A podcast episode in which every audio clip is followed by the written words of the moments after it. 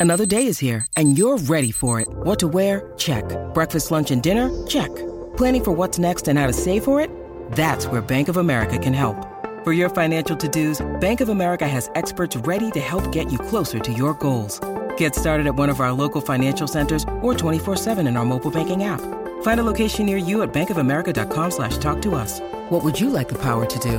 Mobile banking requires downloading the app and is only available for select devices. Message and data rates may apply. Bank of America and a member FDIC.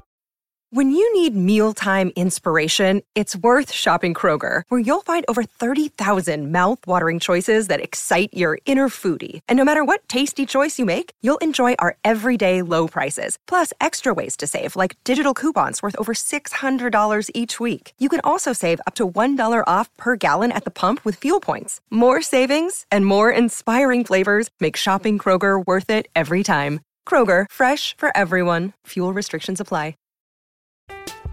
I'm Alex Rodriguez. And I'm Jason Kelly. From Bloomberg, this is The Deal. Each week, you'll hear us in conversation with business icons. This show will explore deal making across sports, media, and entertainment. That is a harsh lesson in business. Sports is not And, uh, as simple you know, I- as bringing a bunch of big names together. I didn't want to do another stomp you out speech. It opened up so many more doors. The show is called The Deal. Listen to The Deal. Listen to The Deal on Spotify.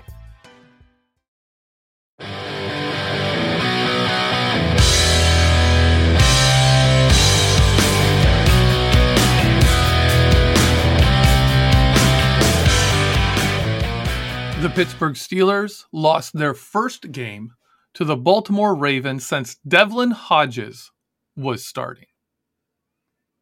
I'm your host, Jeffrey Benedict. Welcome to the cutting room floor.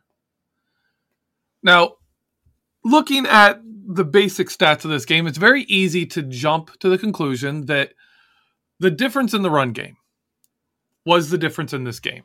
The Ravens ran all over the Steelers. The Steelers couldn't establish the run. Ravens win. Simple as that. And for a long time in the NFL, that was true, but that actually hasn't been true for a while now. And this very matchup, Ravens Steelers, is one of the best examples of that. In the last five games, since 2020, right? 2019, Devlin Hodges is the starter for the last week of the season. That awful game against the Ravens, where they just, just it was awful. Since then, the Steelers and Ravens have played five times, including this week. The Ravens have outrushed the Steelers 965 yards to 345 yards in those games. It's, the Ravens are 35 yards off from 200 yards a game in those games. That's how much success the Ravens have had running the ball against the Steelers since the start of the 2020 season. The Steelers have gained 345 yards. That's a 620 yard margin of difference. Almost triple the Steelers' rushing yards. They have a 5 to 2 advantage in rushing touchdowns in those games. So it's not just they're moving the ball but they're not scoring. No, they average a rushing touchdown a game against the Steelers. The Steelers have 2 in the last 5 games. And one was in this game. Najee Harris scored a rushing touchdown in this game. And their four wins over the Ravens, they had one rushing touchdown. The Ravens had four. The Ravens overall are one in four in these games. They're outrushing the Steelers by almost a three to one margin, and they have won one of those four games. In fact, this game was a two point margin. This was a two point margin in a game where they threw two interceptions while inside field goal range and had a field goal blocked. The run game is not the difference here. Now, it is a problem, yes. And if the Steelers had been able to stop the run as well, maybe maybe that's the difference in the game. Maybe it could have been. But the fact that the Steelers were outrushed has not been a problem at all against the Ravens. So, what is the difference this time? What is the difference? And I want to look at a very specific stat that has been a storyline this entire season, especially early in the season. If you remember, Matt Canada's offense, they don't attack the middle of the field. That's that's been a case. That's been a thing. It was the case in 2021. It was the case early in 2022. Let's look at some numbers here. When you look at uh, the first eight games, right? Uh, Mitch Trubisky had thrown 30 passes in the middle of the field, completed 18 of them. That's 60%. That's not good. For 254 yards, it's a little over eight yards per attempt. That's that's not bad at all. That's that's really good. But he had one touchdown and two interceptions in that time. Before the bye, Kenny Pickett in his games had thrown 25 passes through the middle of the field, completed 16, that's around 64% completions, 179 yards, that's right around eight yards, seven yards, seven yards uh, an attempt, zero touchdowns, two interceptions. One touchdown, four interceptions, seven and a half yards per attempt. Since the bye week, Kenny Pickett has thrown 28 passes over the middle of the field, completed 21 of percent of 21 of them. That's 75% for 205 yards, one touchdown, zero interceptions. That is a 107 quarterback rating. He has the 15th most attempts across the middle of the field, and that's counting this week where he missed this game, most of this game. And the fact that the Steelers haven't been throwing the ball as much. But he has the 15th most attempts among people with at least 25 plus throws since week nine, Kenny Pickett has the fifth best passer rating. Fifth best throwing over the middle. The team throws over the middle now, and they're doing it well with Kenny Pickett. Mitch Trubisky comes into this game. He throws eight passes to the middle of the field. That's a lot for a single game. Completes five of them, 62.5%, right around where he was before, for 58 yards, right? You know, not bad. One touchdown, two interceptions. The difference in this game between winning and losing to me was Mitch Trubisky throwing over the middle of the field. And while I just went through stats, I want to bring in the, the, the film to it here he consistently has shown in Chicago, here in Pittsburgh, that when he throws over the middle of the field, he is often not aware of the peripheral defense. What I mean by that is he'll see his receiver running a route, but he's not the most aware of where the rest of the defense is. And you saw that on his one interception where he let let a receiver straight to a linebacker. Like the linebacker was closer to the ball and had a better shot at it than the receiver did. We also see him overthrow players, and I think that is a product of the first problem where he doesn't see the field around as well. And so he throws the ball harder because if you're trying to fit a ball into a narrow window or you're throwing a more dangerous ball, you throw it harder. It gets there quicker. The defense has less time to react, and it's a harder ball to catch. So you just rifle the ball in there if you're making a more dangerous throw. You don't throw it nice and soft when it's into traffic in the middle of the field. With him rifling the ball, he will tend to just sail it over people's head. He is very arm heavy in his mechanics. That's what happens when you push the ball with your arm, it goes high. It makes sense. Mitch Trubisky is not good throwing the ball over the middle of the field but it's not it's it's not a problem of the throws he makes. If you take him for this season, Mitch Trubisky hasn't been good over the middle of the field, but he's completed 23 of 38 passes, right around 60%, 312 yards. That's 8.2 yards per attempt. That's good. That's not bad at all. 312 yards on 38 attempts. That's not bad. He has two touchdowns. He also has four interceptions. Over 10% When your interception rate is over 10%, you've got a problem. And Mitch Trubisky's interception rate throwing over the middle of the field is over 10%. That's a problem. That's a big problem. That's how you lose games.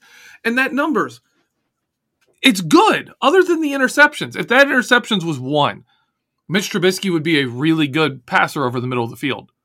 For two touchdowns, one interception, 8.2 yards per attempt. Man, you take that over the middle of the field. That's not bad at all. But those four interceptions ruin that. And and that's this game, right? If you look at this loss to the Ravens, you look at what Mitch Trubisky was doing with the ball. He had a really good game outside of three passes. In the same way that you could say Neil O'Donnell had a really good game in Super Bowl 30, man, they were right in it. If you take away those two passes, you know exactly the ones I'm talking about. Neil O'Donnell had a really good game. Mitch Trubisky, in the same way, if you took away three passes, had a really good game this week. Those three passes were awful. Were absolutely awful. The one he threw downfield, if you're going to lead a player that far down the field and say, you know what, I'll just put it up and see if he can get under it. You know, the old throw the ball, just throw it up there and see if they can get under it. You know, don't throw it where the cornerback has a shot at it. Throw it where only the receiver can get it. And if the receiver breaks free and gets it, great. Huge play.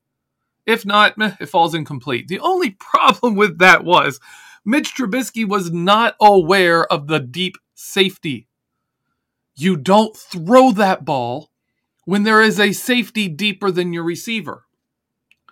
Because then you have a center fielder. You have a you have a fly ball to the outfield with a center fielder, right? If that guy's not out there, shoot, take your chance. But that guy, he's there.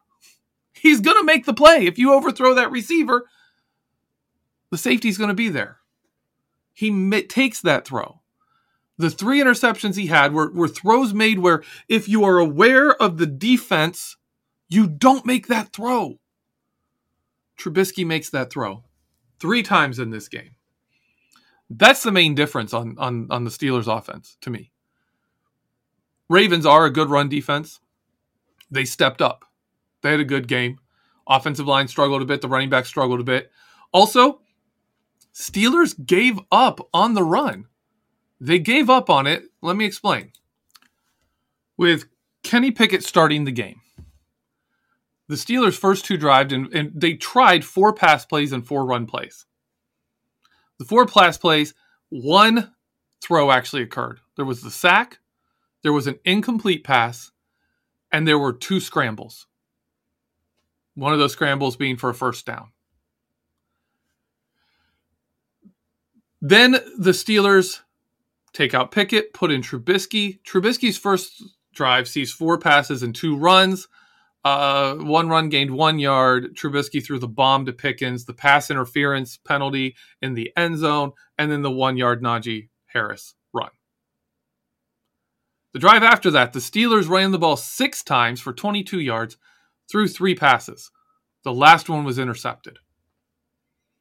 At the point Mitch Trubisky threw that interception, which was a not a good throw, right? That was a throw you shouldn't make. It was not a smart throw to make. At that point, the Steelers had ran the ball 14 times for 52 yards and with the touchdown, and they'd thrown it eight times for 71 yards and that big pass interference penalty and also a sack. So you have 10 pass plays, one of which was a no play pass interference, uh, one's a sack, eight throws, 71 yards. Almost nine yards an attempt. They'd ran the ball 14 times for 52 yards less than four yards per attempt, but not by it's it's three and a half, three point seven, something like that yards per attempt. After that interception, the Steelers, the next 36 minutes of the game, threw the ball 22 times and ran it six times. They got away from the run game entirely after Mitch Trubisky throws his first interception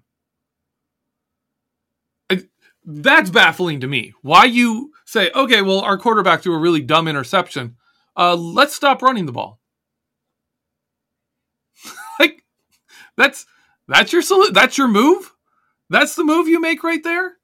And going into the second half, Mitch Trubisky had followed that that drive where he threw the interception with the one minute drive. They have one minute on the clock. They get the ball, moving downfield, throws an interception again. That was another. That was one where he just did not see Patrick Queen, and that's your half. The Steelers come out with the ball in the second half and throw it a bunch. And they continue to. And they continue to. They just immediately give up on the run game. And at this point, it's a 10, it's a, it's a 13 to 7 game. It's a one score game. You don't need to throw the ball all over the place. But the Steelers did. If you want to blame coaching, right there. You can blame that on the coaching staff. The the offensive execution, I mean, if you take away those three interceptions, which are purely Mitch Trubisky, like it, like seriously, I, I, I post those on Twitter, but if you blame the coaches for Mitch Trubisky's interceptions, then you need to go apologize to Neil O'Donnell as a Steelers fan because they were that bad. They were just bad interceptions. Quarterbacks on every play have options when to throw, who to throw to, whether to throw or not. There is no play that gets sent into a quarterback that is, you will throw this route at this point, no matter what the defense is. There, there are zero plays in the NFL that are like that. Quarterbacks have options. Mitch Trubisky three times took terrible, terrible options. That is on him. Going away from the run game, you can blame that on coaching staff. I didn't like it. I think it really cost him in the second half. but that's me. I don't I don't get to make those decisions. All right, that is our first half of the show covering the offense. When we get back, we will talk about the defense. You may be surprised. I know I was looking through this game with a little more detail, looking at the film, looking at snap counts, looking at stats, what I found about the Pittsburgh Steelers defense. Stay tuned, and we'll be right back to talk about it.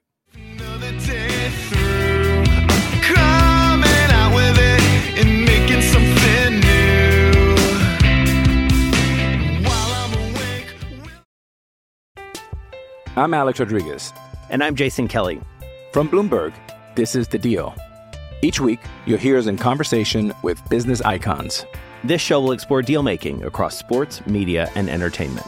That is a harsh lesson in business. Sports is not And, uh, as simple you know, I- as bringing a bunch of big names together. I didn't want to do another stomp you out speech. It opened up so many more doors. The show is called The Deal. Listen to The Deal. Listen to the deal on Spotify.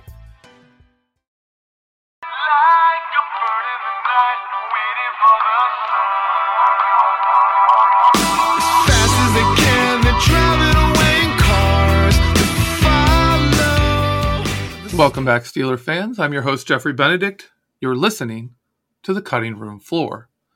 The Cutting Room Floor is brought to you, as always, by BehindTheSteelCurtain.com and the Behind the Steel Curtain family of podcasts. Some of the shows I listen to frequently throughout the week.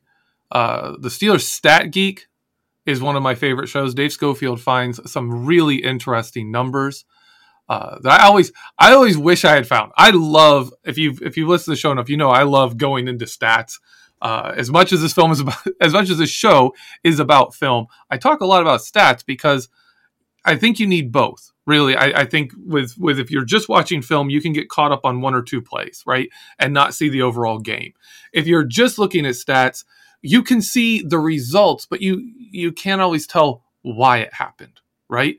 And sometimes conclusions you can draw from statistics are misleading because you you're not looking at the why and the how they happened. Uh, so I love both, but but the stats that Dave Schofield comes up with are are often really fascinating to me. Uh, he's one of my favorite shows every week. Make sure you check out Steelers the Stat Geek right where you listen to this podcast.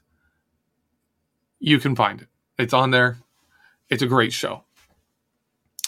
First half of the show, we talked about the offense, focusing on, talked about the run game. We talked about Mitch Trubisky throwing over the middle of the field and how bad he is at it compared to, you know, Kenny Pickett since the bye has been very good. We're going to talk now about the defense. And we're going to start with the fact that the defense got gashed in the run game a second time in a row. Against the Atlanta Falcons, one of the main culprits was guys just not playing well. And two of the big, big reasons the Steelers struggled, especially Atlanta was beating them by running outside, running to the outside, was TJ Watt and Alex Highsmith. TJ Watt with his ribs clearly giving him trouble. He often after plays he's holding his ribs, and you could see offensive lineman love because it's his it's his left side ribs. He lines up on the left side. So when he heads inside, he has to expose those ribs to you. So if you're running inside and you get and you get TJ Watt heading that direction, they would put their hand right into his rib cage and push him. Right? And if you've got sore ribs and you get someone pushing on it, that hurts. It's much harder to fight through when you have that direct pain on that side and we saw we saw TJ Watt getting pushed through plays and getting you know out of position because he was getting driven through those ribs. That's how football goes. If you've got a weakness, people are going to attack it. Alex Highsmith on the other side was clearly hobbled a bit. He was limping some, uh, didn't have the explosiveness we're used to seeing, and teams were able to attack him. And also Cameron Heyward, who had a who had an uncharacteristically bad game in the run defense against the Falcons. We move on to the Baltimore game here. And TJ Watt has a much better game. Alex Highsmith has a much better game. Cameron Heyward is actually worse. I, it's it's surprising to me because it's so uncharacteristic. We saw it earlier in the season when Cam Heyward wasn't quite himself for, for a few games. He had been hurt. He was banged up. Then he kind of bounced back and now we're seeing him drop off again. I, I don't know if this is an age thing. Maybe he's got some bumps and bruises and they just don't heal as fast and they nag a little bit more than they used to. I don't know if this is us finally seeing him decline to the point that he just can't dominate like he used to. I mean, I'm seeing him lose one on one matchups with linemen. When this guy was famous for, for taking a lineman with one hand and just holding them just holding them at bay. And they couldn't move Cam Heyward, And he's only has one hand on the offensive lineman. The offensive lineman can't do anything with him. That's what we're used to with Cameron Heyward. That's not what we're seeing right now. Hopefully, hopefully it's a nagging injury, something like that, and he he bounces back. It's happened before. Oh, I'm a huge Cam Heyward fan, and the idea of him not being himself anymore just really hurts. That's that one hurts you because he's he's one of my favorite Steelers of all time now. Right up there with Hines Ward, Rod Woodson, James Farrior, Cameron Heyward. These are these are my these are the guys I absolutely love. And uh, it hurts. A guy, a guy. Surprisingly, I have to shout this out because I've I have landed into him so many times, uh, and I've said that when you see a big run play, go in the film and watch Chris Wormley. He's almost always on the field getting blown out of position when the other team gets a huge run. This game against the Ravens, he played incredibly. I saw Chris Wormley take on double teams and do better than Cam Heyward was doing against a single blocker. That's ridiculous. I've never seen that before. Is something I would never expect to see, but Chris Wormley played a heck of a game. Wormley didn't play that many snaps though, and outside and, and overall, the Steelers' defensive line was losing to the Ravens. Their linebackers were struggling. Uh, Devin Bush didn't have a good game. Robert Spillane, there's at least a few plays I can point to where he didn't he didn't do very well. Uh, of course, I don't have the coaches film yet. I don't have the all 22 film to get better angles. The big run uh, by Dobbins, that big gain he broke to open the the touchdown scoring for the Ravens and really you know get their run game going. Uh, Robert Spillane looked from the angle I had on the television looks like he runs behind TJ Watt while TJ Watt is trying to set the edge and opens up that just off tackle lane wide open. Devin Bush has never been a great run defender. He gets to spots. He does, but he's not. He doesn't have the size. He doesn't have the knack for it. He's just not by nature a run defender, and he's improved to be mostly solid. But there's plays he gets blown out of there. He is. If he if a offensive line uh, gets a good angle on Devin Bush, he's done. He's done. He's, he's he's way too small to be doing that kind of thing. He's much better in coverage and running laterally, which I understand you want that against the Ravens normally this game, the Ravens really attacked the offensive line and ran, ran on the defensive line. They didn't. They weren't just going outside. They were they were going all over the place on the Steelers. And Devin Bush didn't have a great game. Myles Jack played less than either of the other two inside linebackers. He played the least of any Steeler inside linebacker. Now, I understand why his snaps have been dropping uh, a couple weeks ago, he was the Steelers, depending on who you look at, he was either one of the Steelers' most targeted defenders or the Steelers' most targeted defender in coverage. Myles Jack was being targeted by other teams and attacked in coverage because he doesn't he's not that good at it. That's a weakness of his. So the Steelers are trying to protect him and it's worked. He hasn't been attacked. He hasn't been targeted as much. But when you've got the Atlanta Falcons and the Baltimore Ravens, maybe you want Myles Jack's run defense, you know, and don't need to worry. You, you might have to live with him not being as good in coverage and just play him anyways. You know, run defense being kind of big, kind of a big deal. The Steelers move in this game, their strategy to defend the run was to be heavy. They averaged almost three defensive linemen a snap in this game. They played seven different defensive linemen, including both uh, Isaiah Loudermilk and DeMarvin Leal to go with their normal staple of Cam, Larry Ogunjobi, uh, Chris Wormley, Montravius Adams, and Tyson Alualu. They played seven defensive linemen in this game. They averaged almost three per snap. They played a, their safeties a lot. Both Edmunds and Fitzpatrick played the whole game. Kazee played over 50% of the game. And the Steelers played their cornerbacks a lot less.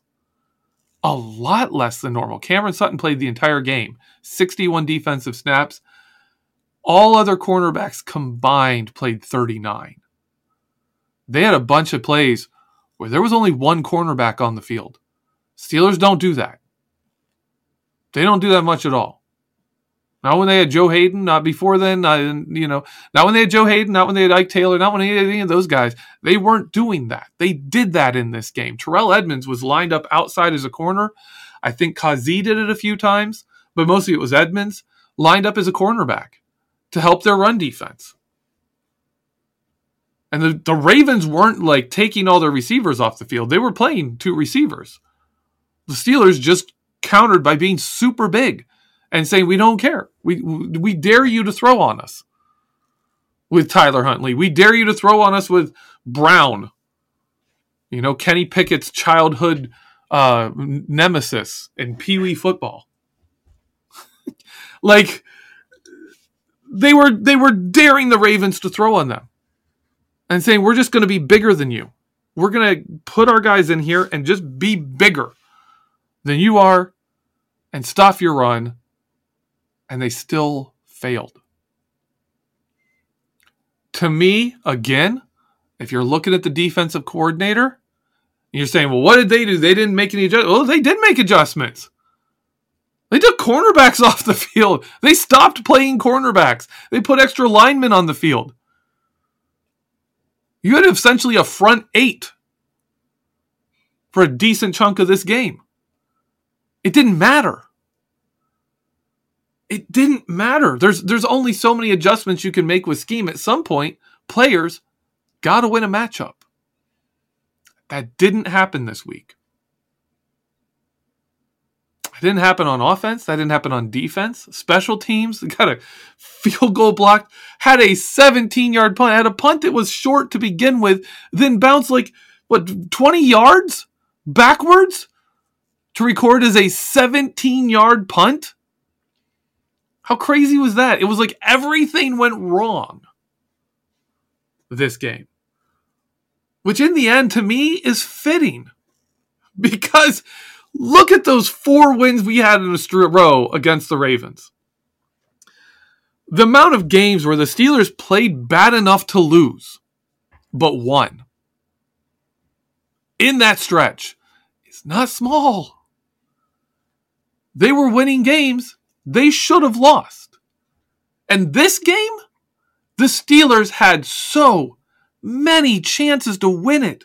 They had three times the ball is inside field goal range. Well, well within Chris Boswell's field goal range.